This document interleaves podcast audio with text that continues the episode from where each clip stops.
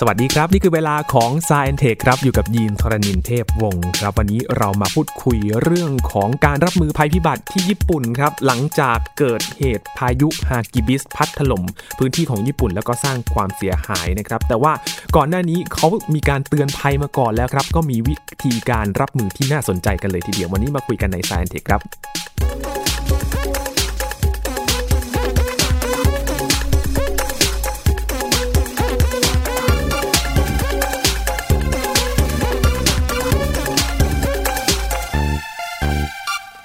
ผู้ฟังหลาย ๆ คนอาจจะเห็นตามโซเชียลมีเดียแล้วก็ตามข่าวต่าง ๆ นะครับ เกี่ยวกับการรับมือภัยพิบัติที่เกิดขึ้นโดยเฉพาะช่วงที่ผ่านมานะครับ กลางเดือนตุลาคมที่เกิดเหตุฝนตกหนักแล้วก็พายุพัดถล่มนะครับ พายุใต้ฝุ่นฮากิบิสนั่นเอง แล้วก็มีวิธีการรับมือที่น่าสนใจมาก ๆ เลยนะครับ แล้วก็การเตรียมความพร้อมในด้านต่าง ๆ ทั้ง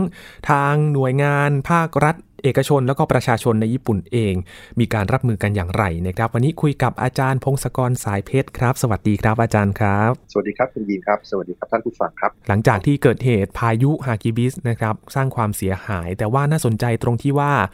การรับมือของเขานะครับ มีวิธีการรับมือที่ค่อนข้างจะพร้อมมากๆเลยนะครับ อาจารย์ครับก็คือประเทศเขาเป็นประเทศซึ่งต้องต่อสู้กับภัยพิบัติมาโดยธรรมชาติมานานนะครับ เพราะว่าที่ตั้งเขาก็ รับลมรับพายุปีหนึ่งเป็นสิบลูกเลยนะครับครับ แล้วก็เกาะที่อยู่เนี่ยก็อยู่อยู่ในวงแหวนไฟ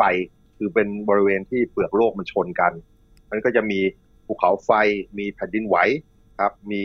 เขามีภูเขาไฟประมาณร้อยอันนะครับร้อยร้อยลูกนะครับแล้วก็อืมจำนวนแผ่นดินไหวบนเกาะเขาเนี่ย ถ้าเกิดขนาดมากกว่าขนาดหกเนี่ย ประมาณเขาเอาไปถึงหนึ่งในห้าของโลกเลยคือครับแผ่นดินไหวหนึ่งในห้าที่ขนาดใหญ่ๆนะอยู่ในที่ญี่ปุ่นหมด เพราะฉะนั้นเขาก็เลยต้องอยู่กับพวกนี้มันให้ได้นะครับ อีกอย่างเมืองอย่างเช่น เมืองสำคัญสำคัญโตเกียวโยโกฮาม่าเนี่ยก็เป็นเมืองซึ่ง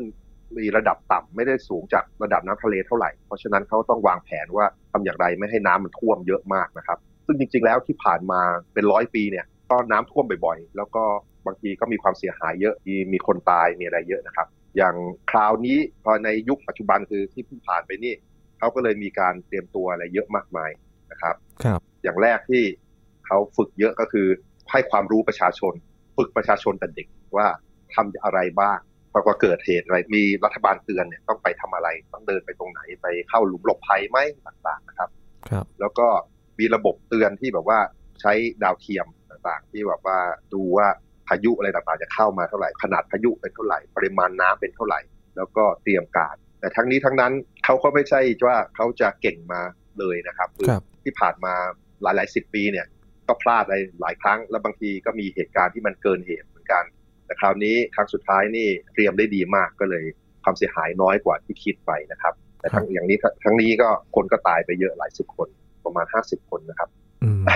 เพราะว่าเอ่อเหตุการณ์พายุที่เกิดขึ้น มันก็มีเหตุการณ์ที่ไม่คาดคิดอย่างทอร์นาโดที่เกิดขึ้นที่จังหวัดชิบะนะครับ อาจารย์ อันนั้นก็เป็นเหตุการณ์ที่ใช่ครับมันเป็นผลพวงตามมานะครับ อาจารย์ ใช่ครับ อุณหภูมิอุณหภูมิที่มันต่างกันนะครับ มันจะทำให้ความดันอากาศมันต่าง แล้วก็มีลมวิ่งกลายเป็นลมลมวนได้ ก็ตรงนั้นไม่ได้ไม่ได้คาดคิดเหมือนกัน คือครับเขารู้ว่าอากาศจะเกิดได้แต่ไม่แน่ใจว่ามันจะเกิดที่ไหน เพราะมันไม่เห็นมาก่อนอืม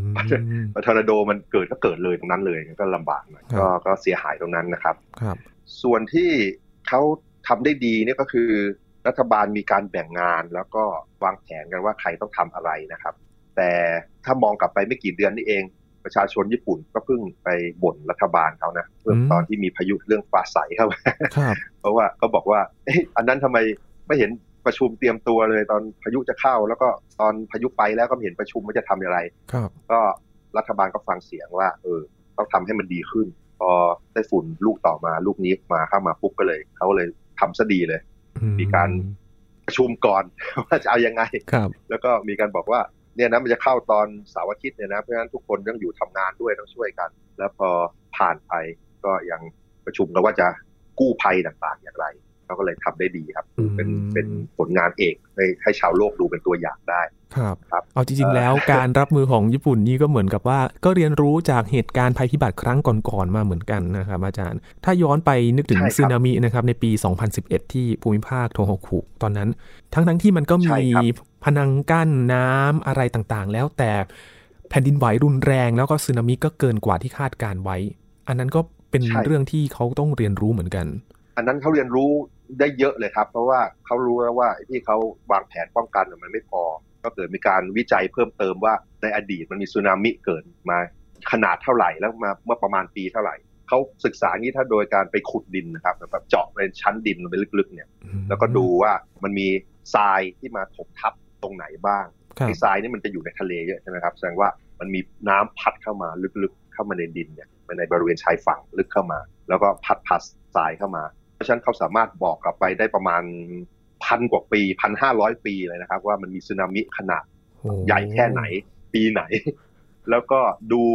การทับถมของโครนด้วยนะครับ แล้วก็ดูหินใหญ่ ๆ ที่แบบไปอยู่ในลึกๆในชายฝั่งเข้าลึกเข้ามาหลาย ๆ กิโลเมตรนะครับ สามารถ มาเปรียบเทียบแล้วคำนวณจากแบบจำลองได้ว่าน้ำมันต้องเท่าไหร่ ก็พบว่าสึนามิขนาดยักษ์ขนาดนั้นเนี่ยเมื่อปี 2011 เนี่ยมันก็เคยเกิดมาแล้วเมื่อหลายร้อยปีที่แล้วเหมือนกันแล้วก็มันก็สูงแบบ 8 เมตร 10 เมตรนะครับ น้ำน้ำความสูงนะแล้วเขาเตรียมไว้แค่ประมาณ 7-8 เมตรมั้งมันมันมันก็เลยน้ำก็เลยทะลักมันก็ทะลักเข้ามาทะลุเข้ามาได้ใช่ มันก็เคยทำความเสียหายได้เยอะ แต่อันนี้เขาก็เรียนรู้จากนี้แล้วก็มีการวิจัยเพิ่มเติมเขาก็ เอาความรู้ใหม่เนี่ยมานั่งวางแผนเพิ่มขึ้นนะครับเขาต้องไปนั่งจัดการเรื่องสนามบินต่างๆของเขาแล้วก็ที่ที่ที่คนจะอยู่ทั้งหลายเนี่ยต้องมีวางแผนว่าการสร้างบ้านใหม่อะไรต่างๆ ต้องมีกฎเกณฑ์อย่างไร ต้องมีระเบียบมาตรฐานอย่างไรครับนี่ก็เลยเขาเรียนรู้เสมอจากประสบการณ์จากความผิดพลาดในอดีตก็เลยพัฒนาขึ้นไปเรื่อยๆครับอืมอย่างพายุฮากิบิสก็เช่นเดียวกันใช่ไหมครับอาจารย์ ใช่ครับใช่ อันนี้ต้อง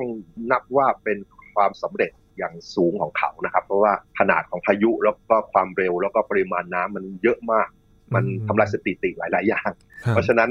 การที่เขาเสียหายเท่านี้เนี่ย มันถ้าเป็นประเทศอื่นอาจจะเสียหายเยอะกว่านี้เอางี้ดีกว่า คือเขาเขาก็เตรียมตัวไว้ดีมากเลยนะครับ ยกตัวอย่างระบบรถไฟของเขาเนี่ยก็มีระบบที่แบบว่าหลบเตือนการหยุดทำงานต่างๆ แล้วก็ตัวสถานีต่างๆ เนี่ยก็จะมีป้องกัน ไม่ให้น้ำเข้า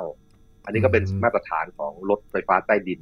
ทั่วไปนะครับ แต่ว่าเขาก็มาตรฐานเขาก็ทำไว้ดีแล้วครับ ก็คือน้ำเข้ามามันก็ป้องกันไม่ไม่ให้เสียหายได้เยอะทั้งนี้ทั้งนั้นไอ้หัวรถไฟที่จอดไว้ข้างนอกเนี่ย ก็โดนน้ำท่วมน้ำท่วมด้วยไปหลายอันกันมีภาพอยู่นึงครับ แล้วก็รถไฟเรียงกันเป็นแถวเลย แล้วก็น้ำท่วมอยู่บริเวณรถไฟนั้นแต่ที่น่าสนใจที่อาจารย์บอกว่ามันเป็นพิพิธภัณฑ์รถไฟก็คืออาจจะใช้ไม่ได้แล้ว เป็นไปได้ครับอย่างที่อาจารย์บอกว่าสถานีรถไฟที่มีการป้องกันน้ำท่วมครับยินเห็นที่เขามีการถ่ายภาพมีการยกพื้นขึ้นมา เผื่อว่าป้องกันน้ำท่วมแล้วก็ไหลเข้าไปสถานีใต้ดินนี่ครับอาจารย์ใช่ครับใช่คือมีการมีซีลอะไรต่างๆเลยแบบอากาศเข้าไม่ได้ด้วยซ้ำคือกันน้ำได้แน่นอน อันนี้เขาว่าออกแบบไว้นะครับ แล้วก็รับความดันน้ำได้เท่าไหร่ถึงระดับสักทีเท่าไหร่ผมไม่แน่ใจตัวเลขนี้แต่ว่า คือถ้ามันไม่ท่วมสูงถึงสิบเมตรมันน่าจะรอดนะครับ ความจริงในประเทศเราก็มีนะครับไอ้ระบบรางรถไฟรถไฟใต้ดินของเราก็มีระบบการน้ำท่วมเหมือนกันอ๋อก็มีเหมือนกันแต่ว่าเราได้ใช้ไปแล้วตอนปีเท่าไหร่ปี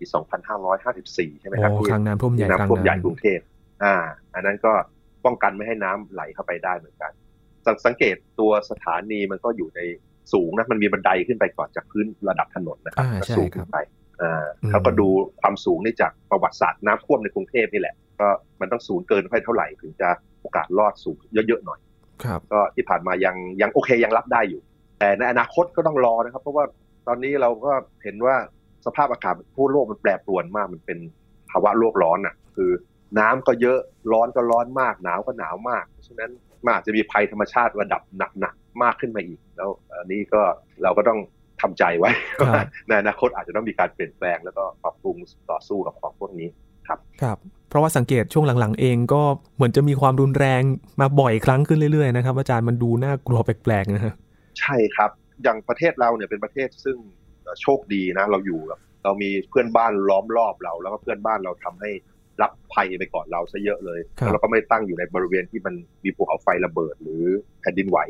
หนักๆนะดังนั้นเราก็เลยไม่เจอภัยรุนแรงมาก แต่ทั้งนี้ถ้าเกิดมีพายุเฮอริเคนไซโครนต่างๆ เยอะ หอบน้ำเข้ามาเนี่ยเราก็น้ำท่วมก็เราก็เห็นได้ว่าในเมืองต่างๆก็เราในจังหวัดต่างๆ ก็น้ำท่วมได้เยอะเหมือนกันคราวนี้ยกตัวอย่างญี่ปุ่นเลยนะครับเขาเขาดูแลเรื่องน้ำท่วมอย่างไรเนี่ยคือจริงๆเขาก็เป็นเมืองที่มันอยู่ที่ต่ำนะครับ มันไม่สูงจากระดับน้ำทะเลเท่าไหร่เลยคล้ายๆกรุงเทพนี่แหละอย่างโตเกียวเนี่ย แล้วคนก็อยู่หนาแน่นด้วย แล้วก็น้ำมันก็ท่วมเข้ามาเรื่อยๆเนี่ยเขาแก้ปัญหาอย่างไร ตอนแรกเขามีความคิดว่าจะย้ายเมืองหลวงเหมือนกันนะครับ แต่ว่าตอนหลังก็เลยวางแผนว่าเออ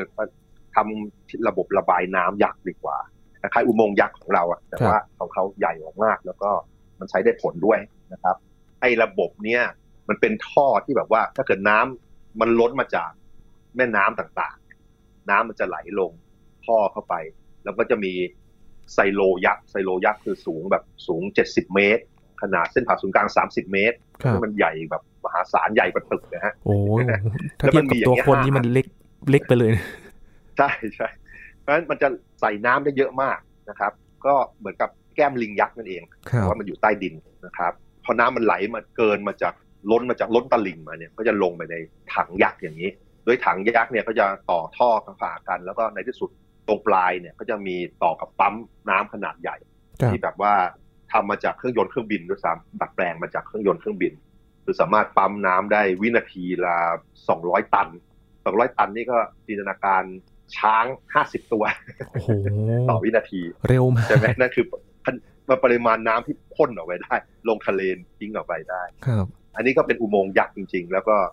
มันมีรูปนะครับถ้าเกิดไปเสิร์ชดูอุโมงค์ยักษ์ญี่ปุ่นเนี่ยมันจะดูสวยงามมากมันดูอย่างกับเป็นเมืองข้างใต้ดินเนี่ยก็อืมท่อน้ำต่างๆอยู่ใต้ดินประมาณ50เมตร นี่ก็เขาทำกัน10กว่าปีแล้วก็สำเร็จไปแล้ว ก็ใช้ได้ผลนะครับ บอกว่า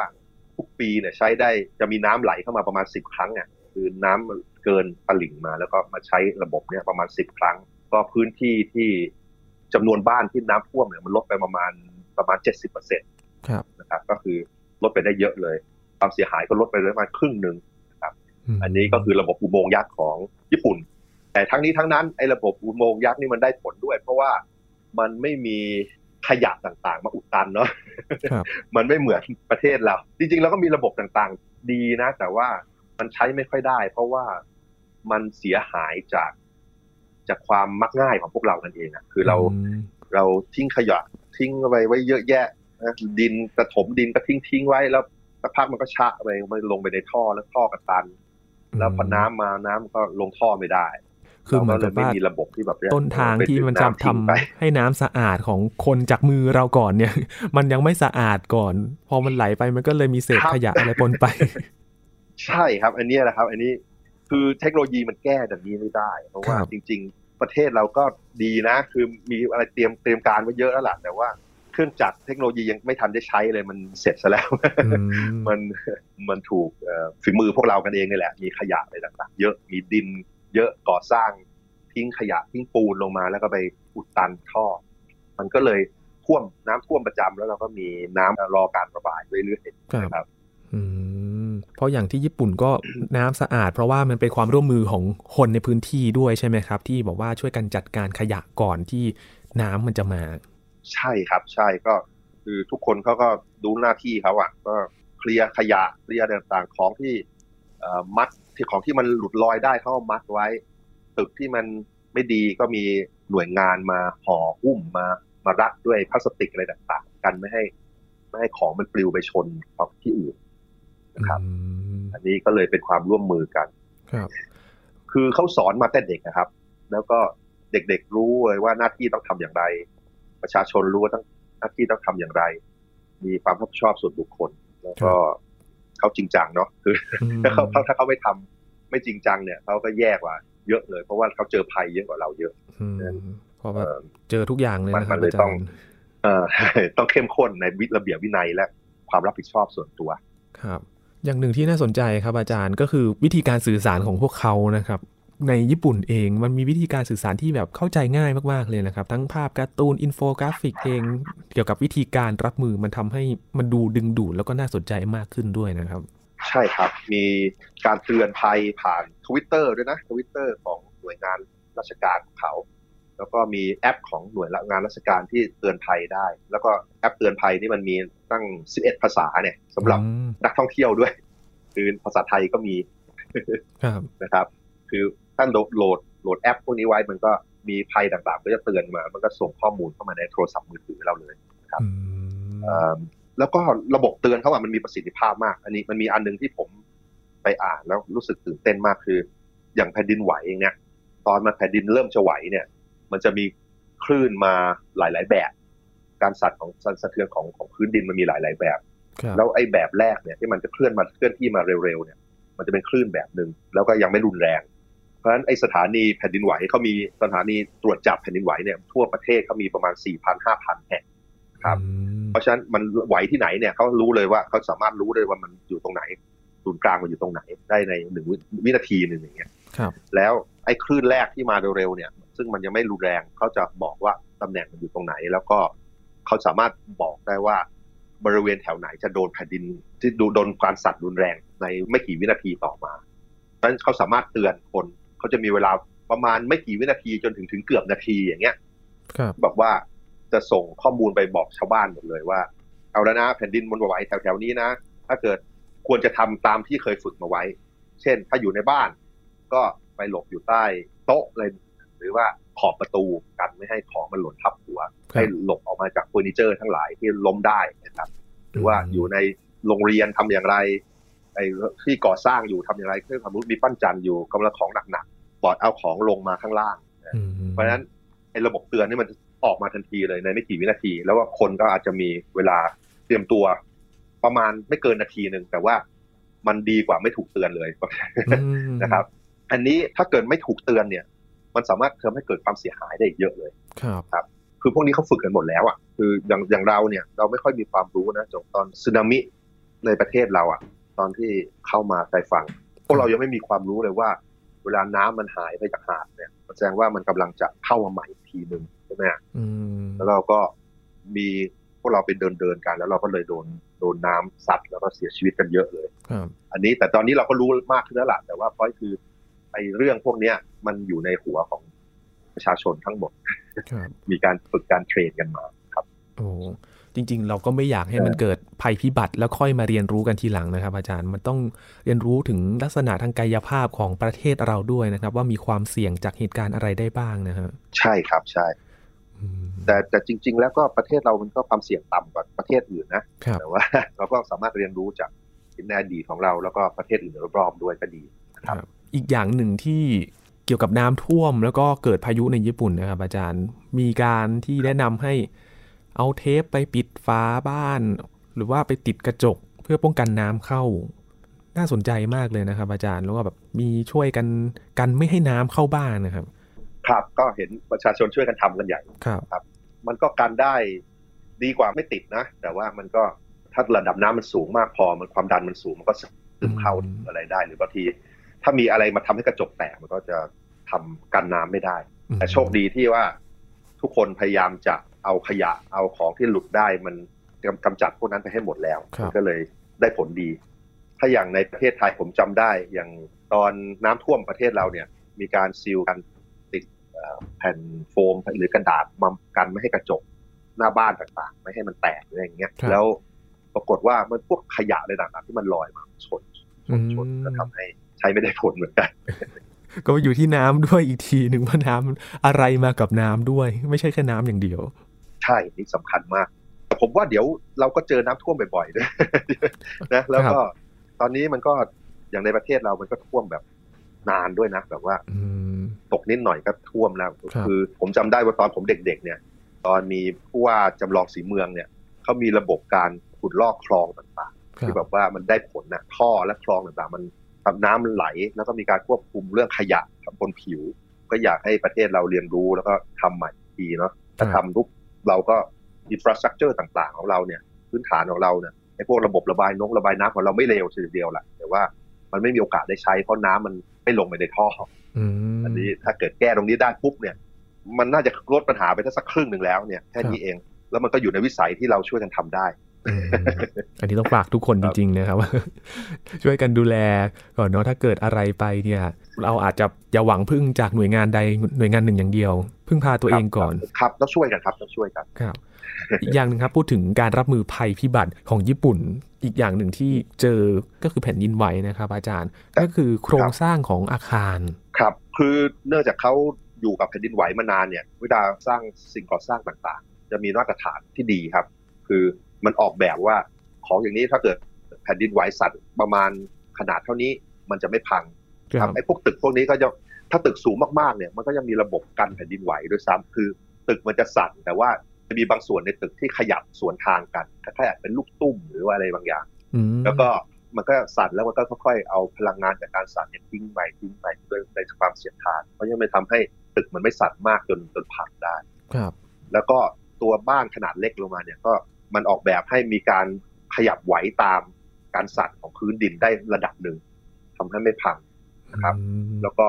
ระบบพวกที่ติดกับประตูหน้าต่างต่างๆเนี่ยมันก็มีมาตรฐานว่า ถ้าเกิดสั่นแค่นี้มันไม่หลุดไม่กระเด็น หรือว่าลมพัดแรงแค่นี้ไม่หลุดไม่กระเด็น และที่สำคัญไอ้มาตรฐานเหล่านี้มันถูกบังคับใช้อย่างเคร่งครัดเพราะฉะนั้นตึกและต่างๆมันเลยมีมาตรฐาน มันไม่ใช่แบบว่าอยู่ๆพายุพัดแล้วพุ่มมันทุกอย่างลอยหรือว่าแผ่นดินไหวปุ๊บพังถล่มอย่างเงี้ย อันนี้ก็ เป็นระบบที่เคร่งครัดบังคับใช้มาตรฐานและกฎเกณฑ์ที่มีอยู่ครับครับทำให้ตึกตึกมันก็ต้านแผ่นดินไหวต้านพายุได้ครับมีเรื่องกฎหมายแล้วก็ข้อบังคับมาด้วย เหมือนกับว่าต้องดูเรื่องของภัยพิบัติที่มันจะรองรับได้ด้วย ใช่ครับใช่ก็มันมีมาตรฐานนะครับมันคำนวณได้ทางวิศวกรรมครับว่าควรจะทำอย่างไรก็อยู่ที่ว่าต้องทำตามมาตรฐานเหล่านั้นก็จะลดความเสี่ยงลงไปครับ อาจารย์ครับ และอย่างพอเราได้เห็นตัวอย่างของการรับมือภัยพิบัติทั้งเหตุการณ์ต่างๆ หลายอย่าง เพราะญี่ปุ่นก็เจอมามากพอ ระบบการจัดการของเขาเราสามารถถอดบทเรียนจากเขาในเรื่องอะไรได้บ้างครับอาจารย์ น่าจะมีเรื่องระบบการเตือนชาวบ้านนะครับ เตือนประชาชนนะครับว่ามันกำลังจะเกิดอะไร คือสมมุติว่าเรารู้ว่าน้ำจะไหลเข้ามาในบริเวณนี้มีพายุไหลมาบริเวณนี้ เราควรจะบอกประชาชนให้ได้ว่า โอเค ตอนนี้มันอันตรายแล้วนะเราควรจะ ย้ายไปไหนหรือว่าหลบที่ไหนครับ ไม่ใช่ว่าถ้าเกิดเราไม่เตือนปุ๊บพอน้ำท่วมตูมเลย มันก็เสร็จก็หนีไปไหนไม่ได้แล้วครับ เราก็ต้องไปพยายามช่วยกู้ภัยกันยากขึ้นอันนี้ไอ้ระบบเตือนภัยเนี่ยน่าจะสำคัญที่สุดนะ เพราะว่าเราไม่สามารถ